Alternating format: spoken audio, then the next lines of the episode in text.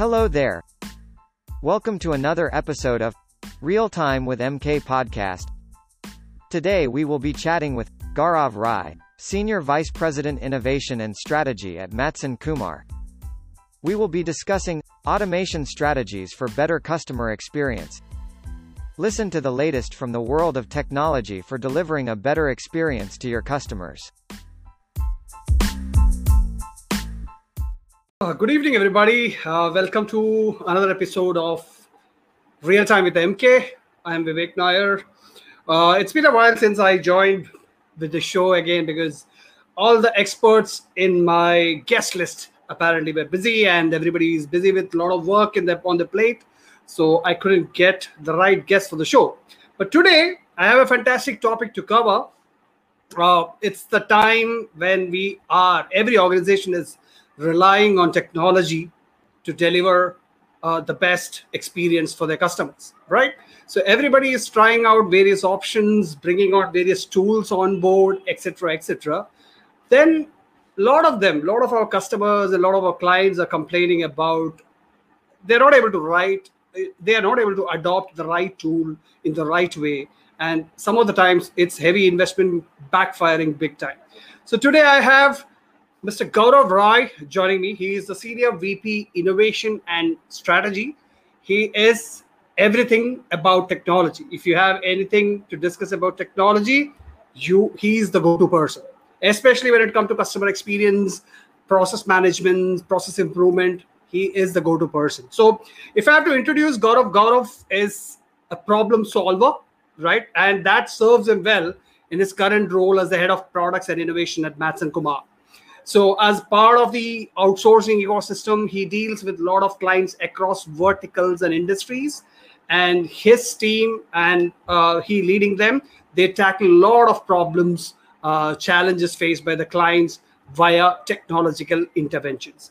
He has, uh, to go back on his background, he has graduated as a software engineer with more than 18 plus years of experience in data science, process improvement, process re-engineering, and product management domains. He's a certified black belt from ASQ. He's a champion in optimizing business process using Six, Six Sigma and lean techniques. He has extreme exposure to e-commerce and travel industries and experience in application of data science tools, both in the areas of CX and content management. So today we will be picking his brain on uh, technology. How can it play a role in delivering uh, optimal CX? Let's bring him on without further ado. Hey, Gaurav. Hey, Vivek. It's nice to be here, and thank you for the fantastic uh, introduction. And I'm glad to be here. Thank you so much. So, uh, Gaurav, you know, uh, the to the I, I know you might have watched a couple of episodes of the show. We started this show to tackle the major major challenges which every organization is facing during this pandemic. So we have been uh, bringing on experts like Vivek, uh, Rudraksh, etc., to talk about e-commerce, outsourcing, e-commerce outsourcing, and things like that. So today, uh, our topic is, as you know, it's technology uh, automation for CX. So I have collated or curated a set of 10, 10 to 12 questions for you, and I'll be shooting them one at a time to you, and uh, you can take it up as it comes. So ready for it? Absolutely, absolutely. Fantastic. So, uh, Gaurav, you know, uh, first thing, uh, first question, uh, you know, I want to talk about a domain specific question. Like, for example, customer experience is a domain that has seen a lot of interesting interven- intervention of technology and automation in recent times, right? So, what are your thoughts on the same? Well, um, I always say that you know automation is not essentially a new thing. Um, uh, you know, right from the beginning when the whole industrialization started happening you know we've been innovating we've been trying to reduce manual efforts. Um, so it's it's a continuous effort that has you know been going on for a long long time. And all the innovation you see in recent times is in fact kind of built on what we've done in the past. So you know we we really should be attributing our success in terms of our fast track innovation these days to the people who pioneered um, you know, research and development, they pioneer technology, and how to leverage technology to uh, automate uh, so much mundane and redundant tasks in current world. Um, Right. But, but what has happened in the recent times is that a lot of uh, industries are kind of moving online. Um, the services which were more face to face, or you know, you had to go to banks or you had to go to uh, outlets for your telecom issues. Now everything has moved online. So the interaction uh, level of people has moved on from being physical and face to face to to online, and that brings uh, its own set of challenges. And that Right. set of challenges, I think, had to be recognized in a way that how do you tackle those situations? How do you make sure you keep your customers satisfied? And then also bring in an ease for not just for your customers, for your own employees as well, right? Right. and that's right. why uh, last few years we've really seen uh, a lot of effort being put in uh, in the field of automation. Uh, in fact, a lot of newer companies have popped up who just do automation work uh, for different industries and verticals. Um, but it's not something new. Uh, uh, you know, you you you hear new buzzwords, and those buzzwords continue to change. But eventually, all of them have this baseline uh, theme behind them. It's about figuring out ways to think, uh, to do things easily and in a more uh, efficient way. Um, Right. uh, so these days, uh, you know, you you hear buzzwords like machine learning, artificial intelligence, NLP. Um, a couple of years back, you probably would have heard big data. Uh, before that, uh, you know, it was all data analytics. So it's almost uh, the same efforts, new buzzwords, um, but we are moving at a very fast pace now, and I think it's beneficial for not just the ones uh, who are delivering such solutions, but also for the end consumers as well. So I'm really excited to be part of this whole, um, not just industry, but an ecosystem in general, where you know we can contribute to making things easier um, for for our end customer, and uh, it's fantastic how it's moving. Right, right. Uh, I can see that across industries, customers are impatient. they want service to be delivered when they need it, and it should be like instantaneous services and things. So, technology is the only way which can maybe address those needs specifically.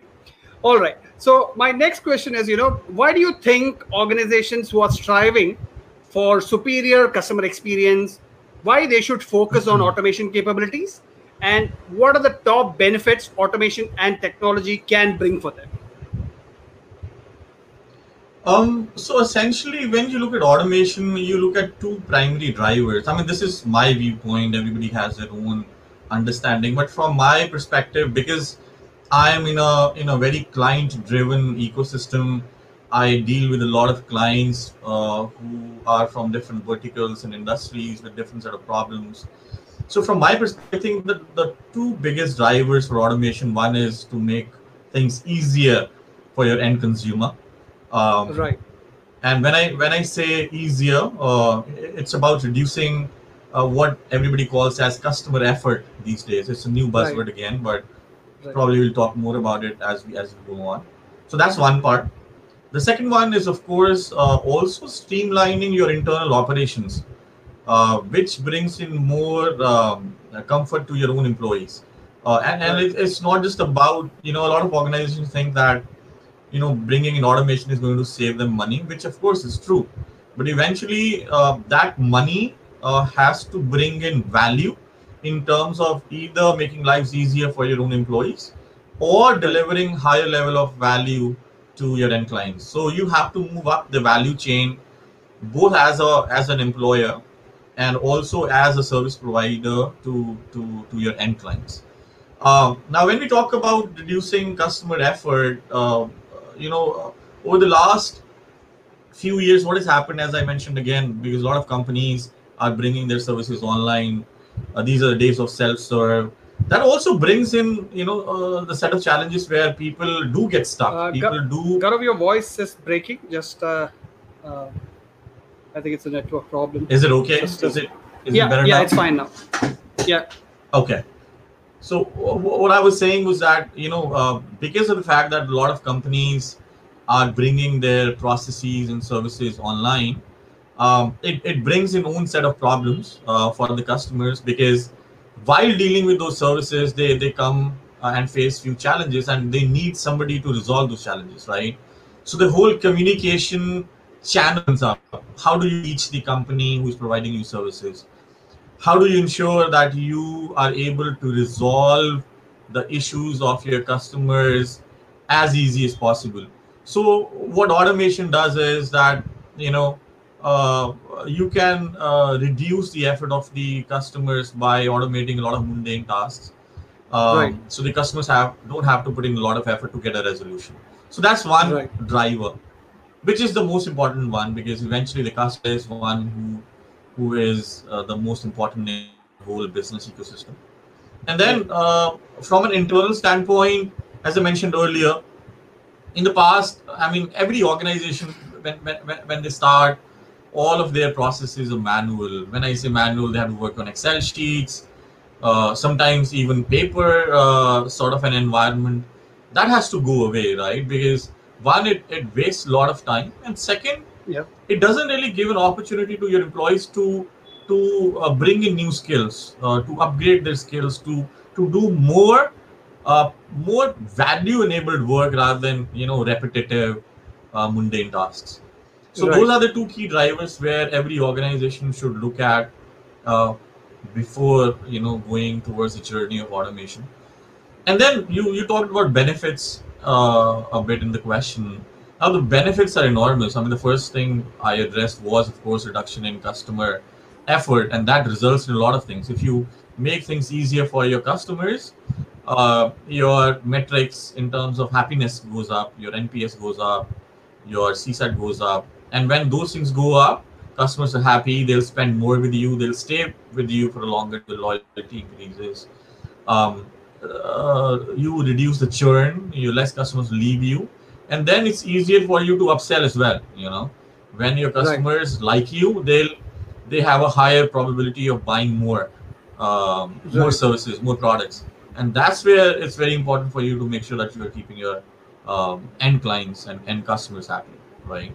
Right. right. Um, from an internal organization standpoint, the, the benefits are higher employee uh, retention rates, uh, less attrition, uh, more conducive environment, and also the upskilling of your employees. Now, upskilling is Right. very important because you know a lot of companies they talk about upskilling, but upskilling wouldn't happen till the time there is a need for upskilling to happen, right? It's Right, not a right. it's not a thing that's going to happen uh, uh, on its own. So when there is a need for people to learn new things, because otherwise they will be redundant, and it's a harsh truth. That's when they start to put in an effort to learn more. Organizations have spent millions of dollars uh, research and development and learning and new training development, but till the times the employees are not motivated uh, to learn and upskill, it's not going to work. So so that's where the whole automation initiative comes in. You start automating things. People have to learn new things be relevant in the company. And and and that really benefits the organization because you as an organization are now upskilling yourself. You have more people who have a better knowledge of newer technologies things which can be done in newer ways. So so there are a ton of benefits and we can spend hours talking about them but i'll keep it short right right. So uh, you know uh, what i'm hearing is you know it has got tech, bringing in the right technology has got benefits from both internal stakeholders as well as your external stakeholders perspective you know and obviously Yeah. if if all the metrics are positive when it relates to your customer the organization will have huge amount of benefits as well. Right. So uh, moving on uh, i want to cover a little bit about the industries and the adoption of automation so according to you which industries are the top adopters of automation for customer experience and also if you can share some trends where these companies or organizations have adopted uh, automation for their cx improvement Okay. Yeah. I mean, that's a that's a good question. I mean, again, it's a very uh, I think subjective pick to talk about because right I think everybody would have their own opinion. There's no right or wrong answer. And I think being in the industry, I would say, uh, you know, the whole the whole initiative started, uh, I think, with with banking and telcos, uh, primarily in North America, and then kind of moved over to the Europe as well. Because because of the fact that you know, banks and telcos were the one who had already had a huge amount of customer base. I mean, for obvious reasons. Uh, other industries were prevalent, manufacturing, yes, but uh, you do not kind of deal with end customers directly as a manufacturing unit, but as a bank, you have right. to deal with your customers, right? Similar for te- uh, for telcos as well. And then when they started, um, you know, bringing their services online versus you know face-to-face interaction, I think there was this extreme uh, level of surge uh, in, in the amount of communication that started to happen um, uh, through the through the regular channels, whether those were online channels like voice or email, or voice or chat, or there were passive channels like email. But all of that exploded fairly significantly, and these these folks had to, uh, you know, really ramp up, build their own call centers. Others they decided to outsource, and then the whole outsourcing industry came into existence. But I think those were the ones who kind of started the whole initiative of looking at this as a challenge because it did become a challenge. You know, if you look at historical, uh, you know, communication challenge uh, channels and their challenges, they were fairly straightforward in terms of you know customer not able to you know get to the right agents. Let's say, for example, customers waiting online for so long, then customers don't get uh, not getting the resolution from the agents and they're getting irate. Um, and all of those things that kind of entail uh, you know during the process of a customer interacting with, with the organization. And right. i think at that point these organizations figured that they have to do something to kind of make things easier. Not just for themselves but also for the end clients as well. And that's where a lot of automation was brought in terms of looking at what what exactly is happening in the communication world and how we can kind of dissect those problems and bring in technology to solve them. Now, uh, the, the, the, challenges were at two levels. You know, one, first to even identify what's the problem. So, let's say, for example, if the customer is waiting 30 minutes on, on a call to get to an agent, you know what the problem is, but we don't, you don't really know why that problem is. And unless and until you kind of get into the nitty gritty. And it's very hard to, to actually dissect unless and until you're leveraging technology. Very difficult. Um, right so they had to bring in that automation not just to identify problems but also to kind of bring in fixes whether those fixes were you know driving people to self-serve on the websites instead of having them call in uh, and then moving over to uh, helpful chatbots uh, now the chatbots right. are even more intelligent where it's not just conversational dialogue happening but more context driven uh, uh, delivery is happening as well so I think that's where the, the, the whole initiative started. But then all the other industries also started to catch up. I mean, e-commerce was growing fairly quickly. You talk about Amazons of the world, and then you know Flipkarts uh, in, in India, and they started facing problem. And you know, I think they learned uh, from these bigger and more older uh, industries. Uh, they, they were already doing so much work they adopted, adapted, and I think they they then become became the pioneers. Now you look at you know all these new industries, the e-commerces of the world, or even com- industries which never existed before, like food tech, for example. They are so um, uh, open and adaptable in terms of uh, you know acquiring technology to automate uh, tasks right. for their end customers. Um, so it's spreading everywhere. But but the trend you're seeing is that uh, more young, newer generation uh, industries and verticals are more open to uh, the technology and really build it grounds up. So it's not that you know they will build their processes first and then wait for things to go wrong and then bring in solutions.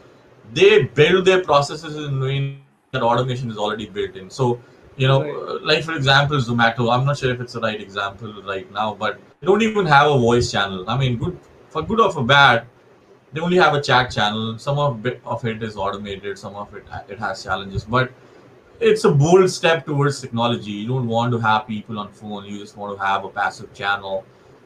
It's not passive. It's, it's still a real time, but very different from a voice interaction, right? And that's a Absolutely. debate in itself. So the newer organizations, newer verticals, newer industries are adopting the technology fairly quickly, and then it's it's giving a rise to a new uh, set of companies uh, as well. So companies who are just getting towards bringing automation, right? Um, so the only thing they do is to bring in the new technology to help these bigger organizations be more Right. streamlined. Uh, but, but but to you know give you a, a, a definitive answer, uh, I think it started off with a couple of industries. Now I think none of the industries can survive if they are ignorant to the fact that uh, automation is is not an option anymore. You know, you have to kind of adopt to bring in so much efficiency internally to the organization and also make the lives of your end customers easier. Right, right, absolutely. Because uh, uh, uh, it's a good point you mentioned that nowadays no industry is uh, st- staying away from automation or technology because there are companies who are coming on, uh, even startups these days coming up with heavy, heavily loaded with technology to serve their customers better. So that's a very uh, clear, clear cut exam answer for about the journey of adoption of automation for CX. All right. So uh, my next question is about customer communication, right? Because customer communications is an integral part of uh, it's a it's an integral part or a influencing factor for a good customer experience, right? So one of the most important areas where automation is deployed is that customer communication. So why is that critical, and what are the common trends you have observed in that area? So you know, I think um, uh, these days you cannot even separate customer experience uh, and customer communication and look at them uh, in a different light. I think because you know, I mean, there were times when companies would only produce their products or their services, and that be it. Uh, probably there was a monopoly in certain areas because of the fact that customers did not have a lot of choices because of the fact that there was no technology advancements or less technology advancements compared to what, what is right now. So it's- it wasn't a big deal for companies to really focus on customer communication that much. They were very focused on creating good products and then pushing down the stream to the customers. And then the the idea was that everything would fall into place. If the, the product is good, we'll we'll take care of communication. What's the big deal even if it's not that great, right? I mean, Right. now that has really changed. The paradigm has shifted to a point where it's not just your core product. Uh, you have to look at um, uh, your communication aspect as an integral part of your overall service delivery, because eventually customers have so much choice these days that they will drop you uh, in in a matter of seconds and move to a different vendor if you drop the ball anywhere and primarily in, in your customer communication area i would Right. hate to be a client or a customer of a company who doesn't value me as a customer and doesn't prioritize my issues Right. and no matter how good their products might be right so let's say for example Right. if i'm with airtel right now i might have options switch to vodafone to it uh, to idea and and so much more irrespective of the fact that how good their services are right i mean Right. so uh, it, it's extremely important for organizations to then focus on customer communication as an aspect to bring in automation and improve that piece of the business. Now, there's a lot of automation also happens during your product development cycle or even your product uh, designing state, which of course is out of uh, the scope of this discussion. But you know, in this sense, in this case, um, communication has to improve and it, it it has to improve to keep you competitive um, Right. so if, if you if you talk about uh, the innovation and the automation that has happened over the last few years uh, you do hear the buzzwords like uh, nlp which is uh, natural language processing um, and then uh, artificial intelligence machine learning coming to the field of communications um, all of these uh, first on one side are technologies in a silo but but it's very important for industries to find a use case for them. Now nlp Right. is not a new thing. We you know our experts have been trying to uh, understand language and try to you know teach the machines to learn the the language in a, in a way to understand the context right? You recall Right. days when you know speech to text used to happen or text to speech used to happen. It, it would sound so robotic and these days when you convert text to speech you know you can't really tell whether it's a live person it's a ro- robot talking right i mean that's the level of advancement we made in in kind of understanding speech and and the ability for us to make a machine also understand what language means and the complexities around the accents the complexities around uh, different dialects, and so on and so forth. So one technology that is really taken uh, up as a big use case in communication is speech analytics or NLP to that extent, where uh, the idea is that there's so much interaction being uh, uh, being happening between consumers and the companies. It's very difficult to really understand what's going on. I mean, in traditional environments, people used to, you know, pick up a random sample of calls or or even chats or emails and trying to understand what what's wrong. Uh, bring in Six Sigma statistical methodologies to do root cause analysis, but everybody knew that's not the the, the efficient way of doing things. One, it Right. would take us so much time and energy and i'm saying it from from a person who's done it firsthand you know i've deployed six sigma projects and methodologies in so many areas of customer communication and it would be a pain to kind of look at the data sample you know having somebody listen to those calls so so that paradigm had to shift to to a place where we could automate a lot of things. One trying to understand what's actually happening during a conversation. What is wrong uh, and when you understand what is wrong then you'd be able to kind of go to a point where you can say okay this is wrong but why is it wrong? And that's where root cause analysis is very important. That's where automation really helps you get down to the root cause. I mean i mean uh, for people who probably are listening right now they'd appreciate the fact that uh, making a decision based upon 400 sample size it's a statistical number 95% probability uh, sample. It's not an easy thing. You cannot make business decisions at that level.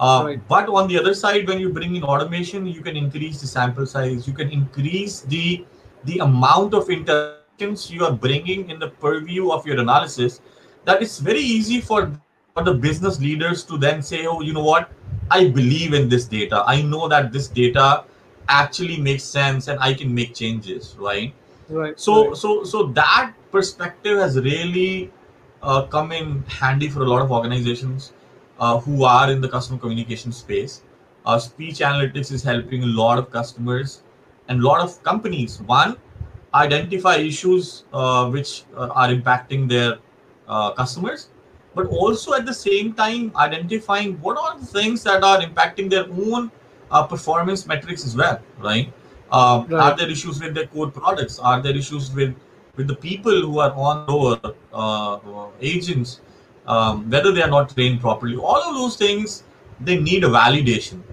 and you know Right. technology, especially speech analytics, has helped uh, you know bring that uh, analysis uh, um to, to to the masses, and also making it possible for even smaller organizations to do to, to do that kind of automation. So i think that's the biggest change that has happened. And you know it's not just voice you know you can do the same analysis on chat emails where um, you know you can use technology and automation to do a lot of your uh, rca so people who were in a role of uh, process engineering uh, restructuring of processes now they have more tools in their hands earlier Right. everything was manual. Now they can leverage technology to do their analysis and they're more effective right?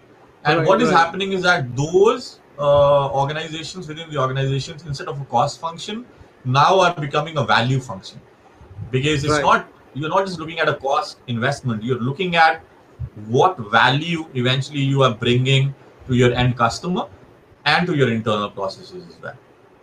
So i mean Right. that's a couple of examples there's so many other things which have an application uh, uh, chatbots uh, for example is another application uh, where uh, instead of manually uh, replying to chats of your customers and answering basic queries you can automate all of that.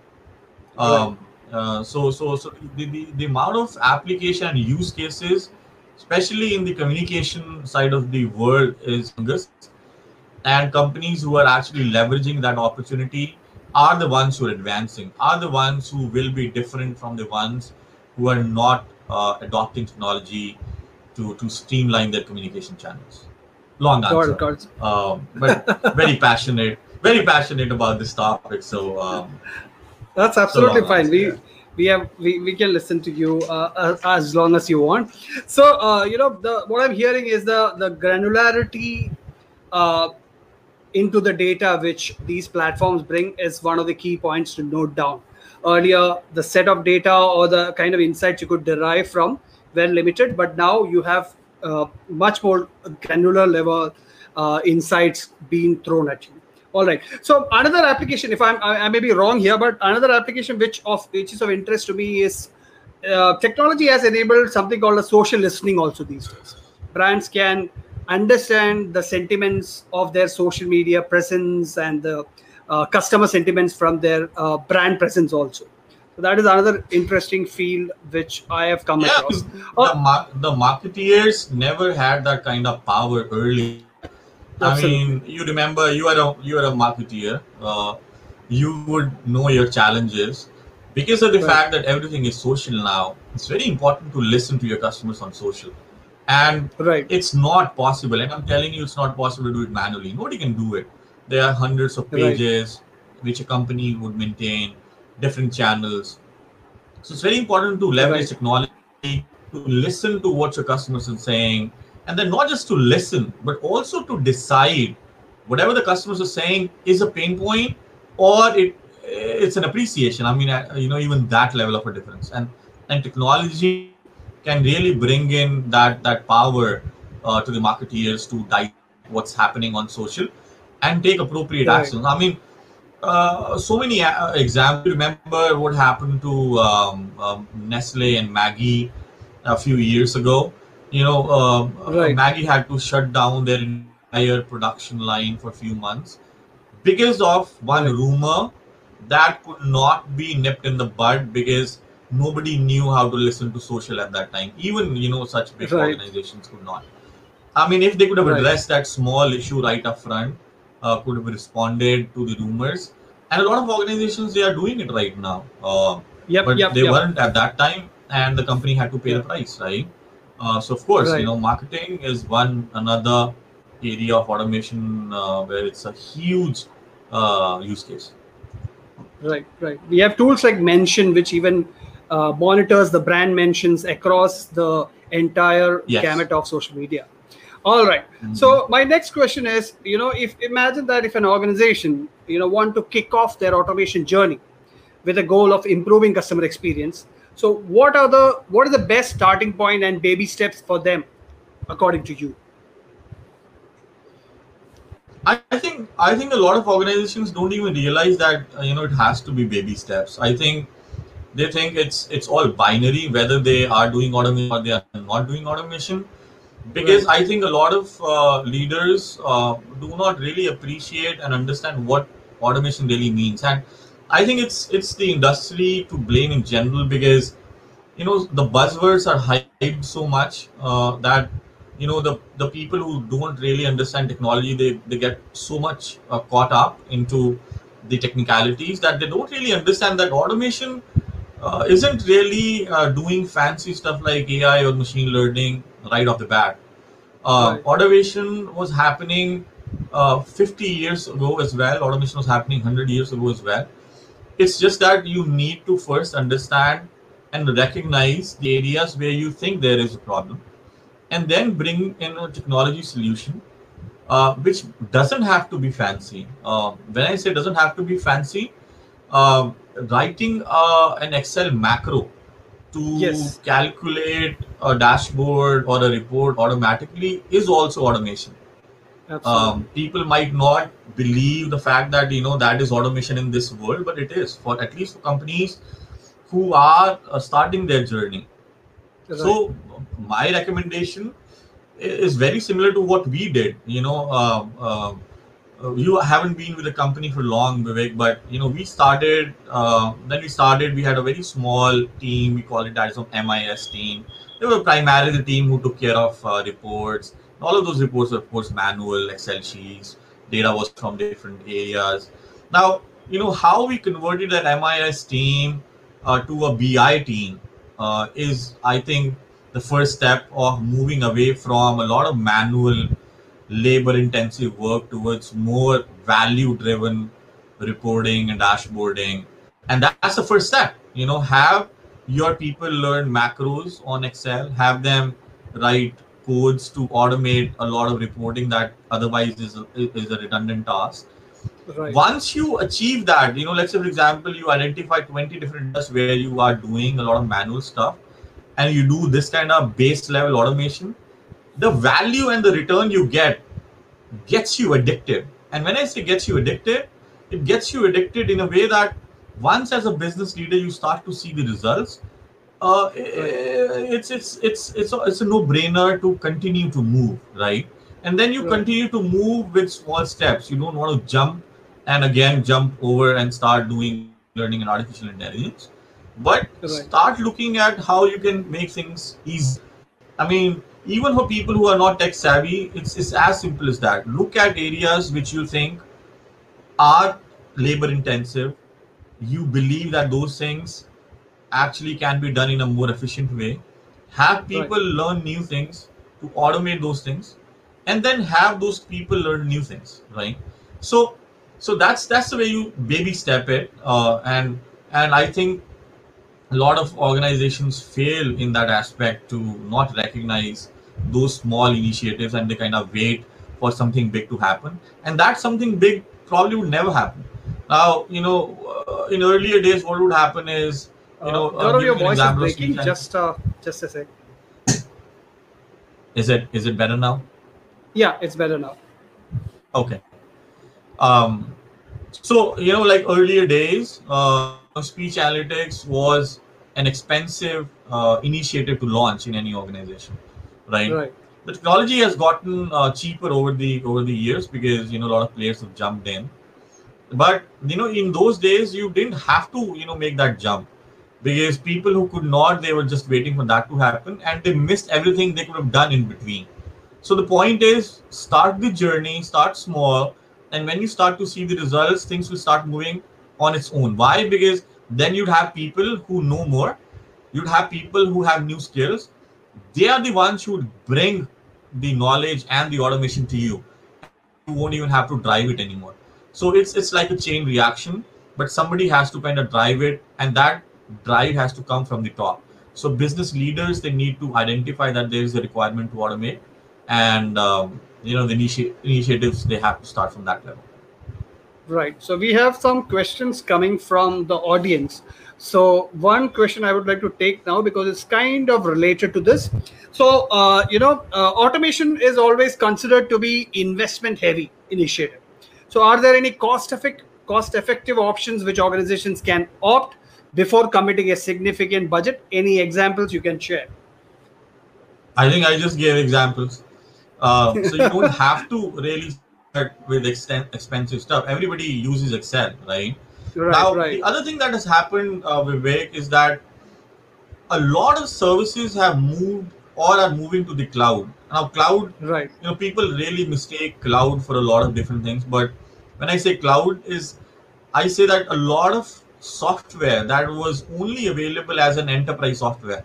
Um, when I say enterprise, I mean expensive. Uh, it had to be, you know, installed on your own network. You had to spend a huge uh, capex to buy new hardware and then buy very expensive software licenses. Now things are changing. Even Right. Very enterprise uh, level companies are moving towards cloud. When I say cloud, they are bringing their services on the cloud in a subscription model, so that it's easier for even smaller organizations to to experience how to leverage that software in their uh, own environment. So instead of spending five thousand dollars as an enterprise license for a for, for for a year or for lifetime, you can probably spend spend twenty dollars for one user license uh, for a SaaS product, which will bring automation uh, to you by not investing too much. So Right. every single problem. Now, thing is is that uh, a lot of innovation is happening in terms of startups as well. Every everybody is looking at launching new companies. Even smallest of the business problem now have become business cases for new companies to to begin. So if you have a problem statement, go type it in Google and you'd find at least 20 companies who are offering services, right? Go try Right. them. Go try, use their uh, trial uh, offers. Um, Right. It's, it's guaranteed that at least, uh, you know, what you're doing right now will be a lot better using their services. Now, spending $20 on a license, is it justified? Of course, you know.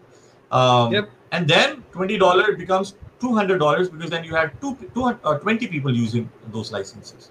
So again, you don't really have to make this big leap and just keep sitting and waiting for something to happen. You can make the small steps uh, happen right now. Uh, there, there are a lot of options available to bring technology and automation to all your processes. Any function, any vertical, any problem statement you might have in the organization, there is a solution available. Right, right. I think that is the simplest advice a technology leader can give, I guess. Go to Google and type in your problem statement Yeah, and I look mean, out for the right point tool. again is that you know, I mean, just to add is that you don't have to have your own development team to Right. to start the automation, right? A lot of companies don't have their own development teams. They don't have developers, Right, and you don't need them. There are solutions which are being developed by companies for for people like you, for for companies like you. Go leverage Right. those solutions, and uh, you know you'd improve your processes, and you'd see the value uh, fairly quickly. God, thank you so much for that answer, uh, Gaurav. So, uh, you know, my next question uh, I am not a technology person, but I have to ask these questions because these are the terms which are in. So, you mentioned about artificial intelligence and machine learning. So, I want to understand that how powerful are they from a CX technology standpoint? And you can you give some examples of their role, uh, the role which they are playing right now? So again, you know, Vivek, as I said, mentioned, these are all buzzwords, and these buzzwords continue to change. You know, we had big Right. data some time back. You know, even as our own organization, I personally, you know, uh, devoted so much time towards big data and bringing that technology in, and then all of a sudden, nobody's nobody's talking about big data anymore. But that doesn't Right. mean big data isn't there, or that doesn't mean big data wasn't there before the term became so popular. We've been doing coding for a long, long time, and co- you know, I mean, at the base level, everything is coding, right? Right. You are writing a piece of code that solves a problem. Now, that problem might be a small problem, like adding two numbers. That might be a bigger problem where you are managing a business transaction between a bank and a customer. In the end, Right. there is a piece of code uh, which is being written by somebody, uh, and that Right. is functioning. What what it does is it's it's a it's a piece of code that has been tested for any errors, any bugs. It is a repeatable process. It runs every single time, does the task without errors, and gets the job done. Now, Right. how it gets the job done kind of uh, brings in a lot of variation in terms of how we look at uh, these different technologies and terms. You know, earlier programming was simple, simply called coding. Then people started to deal with a lot of data, and when they thought it's a lot of data, they thought of calling it as big data because a lot of data is big data. Uh, but there, uh, but there was already a lot of data available, right? But somebody Right. thought of the word big, and it Right. became uh, you know fairly famous. It- but but it's not the case that there wasn't a lot of data being already dealt with. We already had huge banks who were online. We had a Right. lot of telcos who were dealing in millions of lines uh, of Right. data of their customers. So we're already tackling so much data already. It's just that you know that that that whole uh, uh, you know term became popular, and now uh, artificial intelligence and machine age is here, and everybody's talking about it. But essentially, in the back end, it's a piece of code. It's a, it's a line, it's a program that works to do something. Now, the idea behind AI is that you know humans should be able to teach machines now to do their their job. It's very similar to robotics, right? Right. But the point is that in earlier days, uh, the code was simple. You know, you write four lines, and uh, you know the, the task will be done. And anything outside those lines will be through an error, right? The idea with the machine uh, machine learning and artificial intelligence is that teach the machine with so many use cases or so many examples in the real world that nothing can probably fall outside the purview of those examples we've already taught you. So think of yourself or a machine as a small kid. Uh, you teaching the kid everything around him and the environment, and your your idea is that I've already taught the kid 97 or 98 percent of the things around him. So 97 of the time percent percent of the times he'd be able to do that job. Maybe only few percent of the cases he doesn't know exist in the world will fall outside the purview, and that's what machine learning is. So what we're doing is we are telling the machine that these are millions of cases or millions of examples the way things have gone in the past. So learn from it. Uh, and next time something comes like that, it should already be in your brain and you give the answer or you give a solution. So essentially, when you do machine learning, doing is that you're gathering humongous amount of data with inputs and outputs, which has already happened. And an example being, uh, let's say, an interaction between a customer and, and, and an agent. You know, so feeding so many interactions, like millions of interactions, into the uh, into into a machine, and also feeding the output, so that the machine learns that in a certain case this should be the output, so that Right. it's able to predict the output next time the same scenario comes in. So it's essentially more intelligent than just a simple piece of code. It it it it it, it feels like it's thinking. It's not thinking. It has been taught to think, and that's Right. what machine learning and AI is. The applications are very broad. Right. You know, I mean, AI is everywhere these days. From from Tesla developing cars who can ride on their own. Uh, they can make decisions on the go. That is artificial intelligence. Um, the best example to that extent. In our case, examples I think I've already mentioned, but let's say, for example, you're talking to a bot, but you don't feel like you're talking to a bot. It feels like there's a human on the other side. Now, that's how you've trained a machine to respond, to feel like, to make you feel like that it's a human who's talking to you. Uh, and that's Right. what machine learning is. So, so, so, uh, so, so all of our speech analytics is based on machine learning. Uh, we've fed in thousands and thousands of hours of audio into the system so that it starts recognizing what a person is saying and in certain cases what's the context of what he's saying now my Right.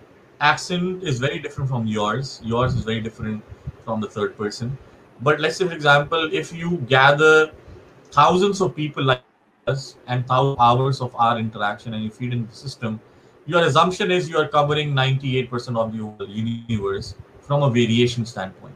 So the machine already has something in the database that resembles my voice or my context. So it's able to predict what's going to happen in, in a spec- specific scenario. And that's what is Right. machine learning. So all the automation in terms of bots, which we are using these days, are prime examples of machine learning and artificial intelligence. Um, there are a lot of other applications as well, but you know it would take a lot of time to discuss those. But I think I these know. are the simplest of examples, which I think everybody can understand in terms of the services they're already dealing with. You probably would have chatted with a bot one time or the Yep. other and not figured it's a bot. You know, I mean, Yeah, we are at yeah. that stage now. Absolutely, absolutely. There are a lot of lot of applications with uh, machine learning and artificial intelligence built in these days. Right. So continuing on these buzzwords, there are two more uh, which I want to talk about. One is robot RPA, which is robotic process automation, and NLP, which you mentioned. These are two buzzwords which have been we have been all hearing uh, for quite some time now when it comes to automation. So how important are they, and are they here to stay for a longer time? And I mean, the buzzwords won't stay, Vivek. Uh, the buzzwords would continue to change. Uh, but technology is there to stay. Uh, the technology is not just here, but also to advance. Things we thought weren't possible a few years ago is extremely possible now. So it's only to your imagination what, what can be done. I mean, things that were like a sci-fi movie in earlier days is very real these days. So it's, it's it's all about what you can invent, and that's what the technology is also about. Now, RPA is another thing that is happening fairly broadly in a in an outsourcing and in a customer experience environment.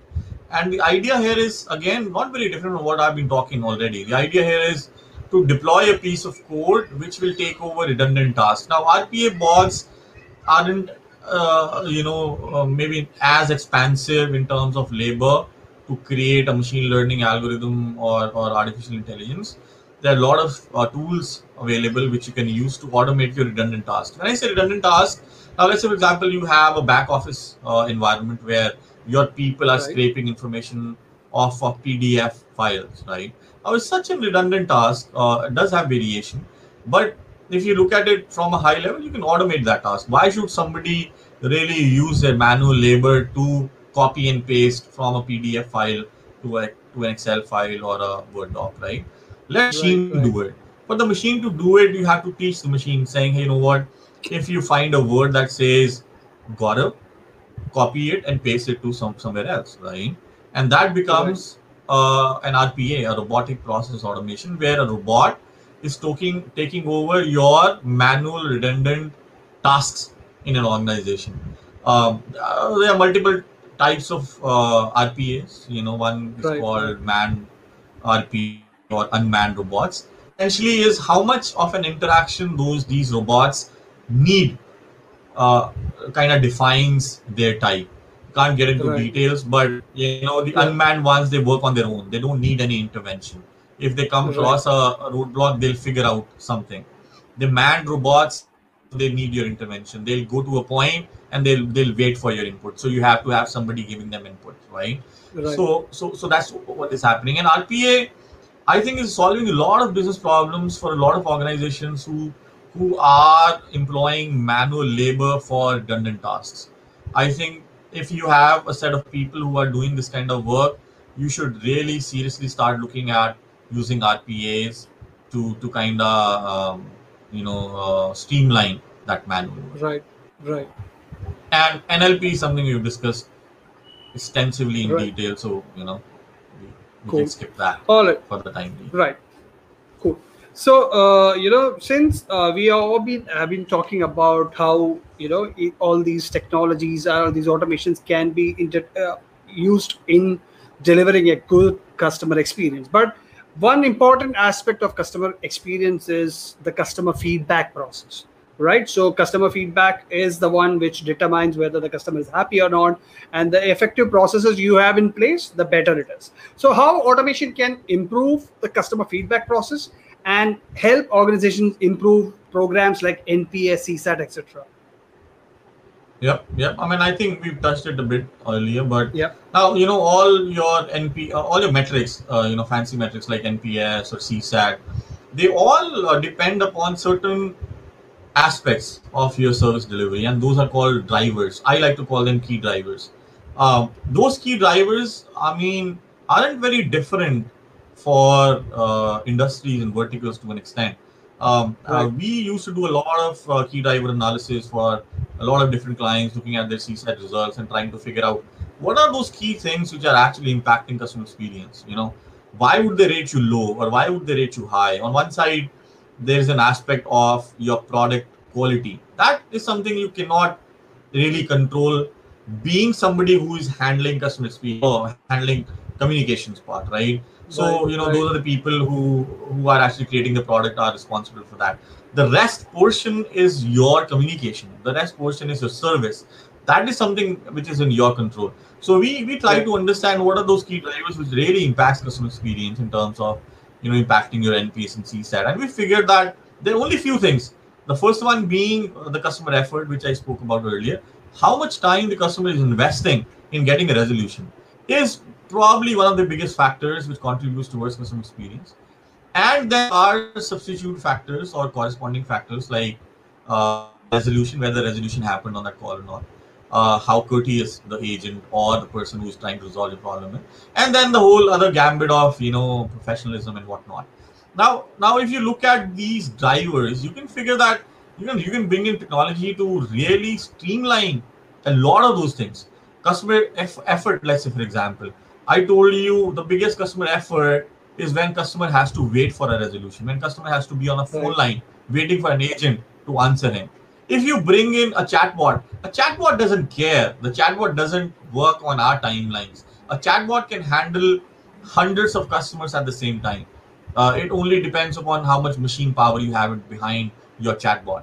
So bringing in, in a simple chatbot can reduce your wait time from let's say 30 minutes to even less than one minute. You know, there goes your, uh, your customer experience in terms of lower uh, customer effort, right? Resolution is another one. I mean, humans can make mistakes sometimes. Humans have to research. Uh, machines are more efficient in those cases. I mean, if you if you tell them that this is the area you have to look for information, and that is what the customer is looking for, then it's better to have the machine do it for you in easier Right. way to, to do, do those things. So all those things in combined does impact customer experience. It helps them uh, feel that their their, their uh, queries are being solved and responded to fairly quickly, and they're getting resolution at a higher rate. So of course the NPS and CSAT will go- high.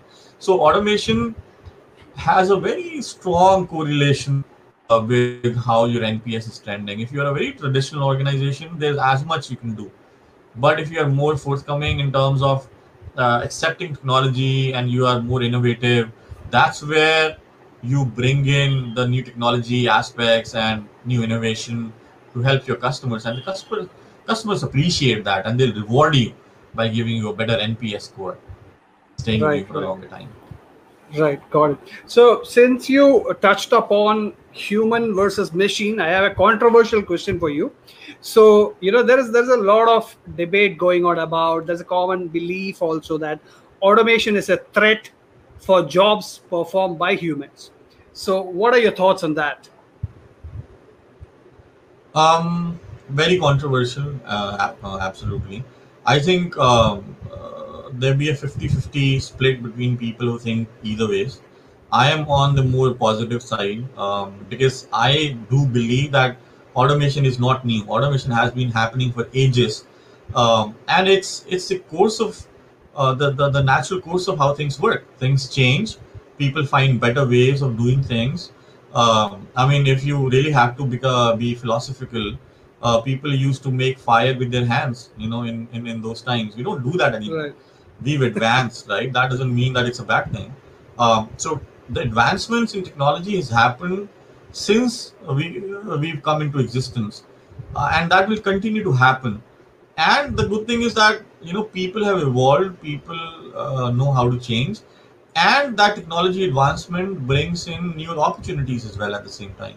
Now, uh, do people or will people lose jobs? Of course, they have been losing jobs and they will continue to lose jobs. And the ones who will be losing the jobs are the ones who would be the ones to say no to upskilling. They would be the ones who would sit on their behinds and not do anything and just wait for technology to take over jobs and then be jobless. The ones who would stand up and say, you know what, let me learn new technology, let me let me let me know how new things are working. Those kind of people would always have a place. Those kind of people would always uh, have a role because the, the the organizations will create new roles because of uh, automation. So let me give you an example.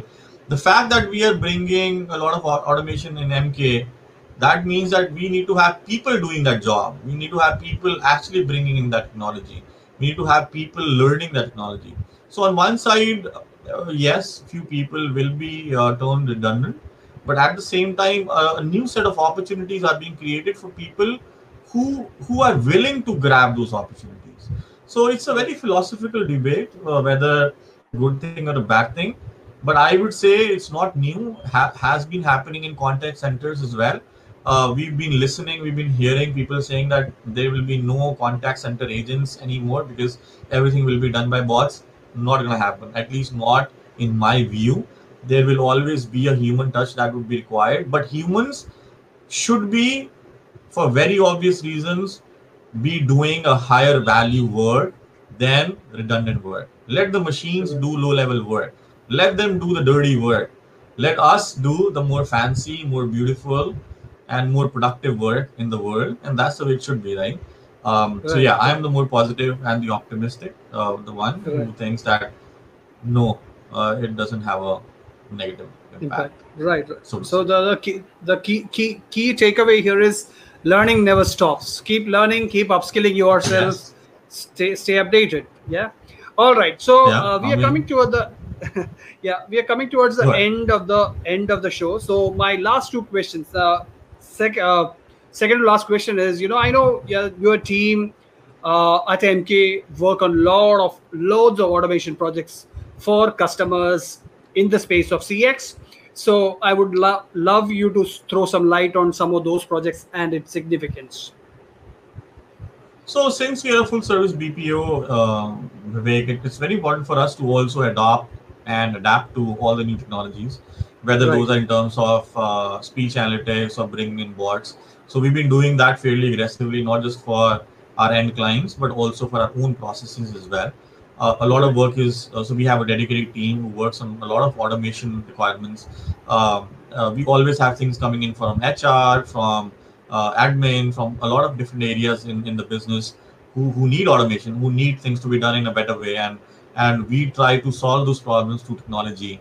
Uh, so, so I think that's an important aspect uh, which we've tackled, and I think we've not, if not mastered, we've gotten really better at, at handling those kind of queries and and and problem statements. Um, but yeah, we cannot afford as an organization being part of the BPO industry to not look at technology. And I think we are in the forefront, and that's been kind of recognized by our clients who've been with us for more than 10 years. So yeah, we are right. doing a lot of uh, stuff in this space. Uh, people who are not with MK, they can go to our website and see the new fancy stuff we are doing. Uh, right. Fairly exciting. Right, right. So there are people asking for a version 2.0 of this session. They want more from you. So they're ask, ask, thanking me for scheduling this and asking you to come back and educate them more on technology. We'll schedule that soon. So my final question, which which I ask every guest who comes on the show, is how has COVID nineteen impacted Gaurav and your team? Um, uh, the, uh, uh, impacted Gaurav. Uh, I have a bigger tummy compared to what I had earlier because there's no gym, no gym anymore. So that's my personal impact.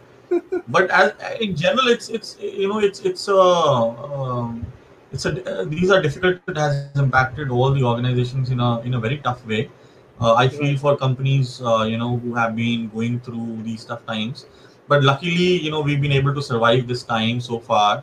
Uh, we were up and running fairly quickly.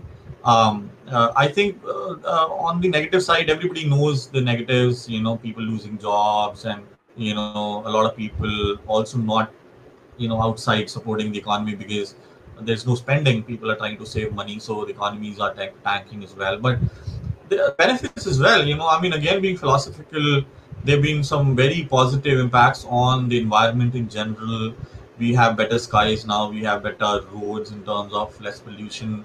Um, some people love working from home my man. I mean you won't believe but i won't I, I won't believe either but some people do right? Being able to spend more time with their families uh, um, uh, friends have come closer. I've, I've started calling people I never used to call earlier. I mean, all those things, you know, are, are the positive impacts. And I think that's how the outlook should be. I mean, uh, such difficult situations will continue to come. I think organizations who continue to keep a positive outlook uh, and try to be innovative to find solutions are the ones who are going to survive. And same goes for my team as well. You know, I have a very spread out team across entire India. I have one team member who supports our clients from Kashmir uh, in Srinagar. Um, wow. Uh, and he sits between beautiful mountains with snow-capped mountains. Uh, you know, I mean, uh, it's been working fine. I mean, we haven't had any downtimes for our clients. We've been meeting SLA. So yeah, I mean, some good things are also happening. Um, right. But this will this will uh, go as well. We'll come back to normalcy, but it'll be a new world uh, we'll be in, and absolutely, more absolutely. exciting one. All right. Thank you, Gaurav. Thank you so much for joining. It was really enlightening and a uh, lot of good stuff happening uh, from a technology standpoint for CX. So uh, hopefully I'll bring you back for some other topic very soon. Thank you so much for taking time and joining me. Thank you. Thank you, Vivek. Nice to be uh, talking to you. Thank you. Uh, thanks. All right, that was Gaurav Rai, Senior VP Innovation and Strategy at Mattsen Kumar. Guys, lot of lot of things, lot of things, lot of uh, activities, lot of uh, actions which you carry out, mundane actions can be automated easily using technologies and tools which are available today. So check it out. Check out various options available to you. If you have any questions on how to adopt the right technology for improving your customer experience, you know where to find us www.mattsenkumar.com or you can personally connect to me on LinkedIn and ask any question. I'll direct you to Gaurav Rai for sure. So thank you so much for joining me today. And uh, this is uh, not uh, uh a regular show as I started off because I need to bring on nice guests with exciting topics. So I'm taking it easy and I'll bring on more guests who will talk and bring insights about delivering a superior customer experience for your organization. So thank you so much for joining. See you all soon. Take care.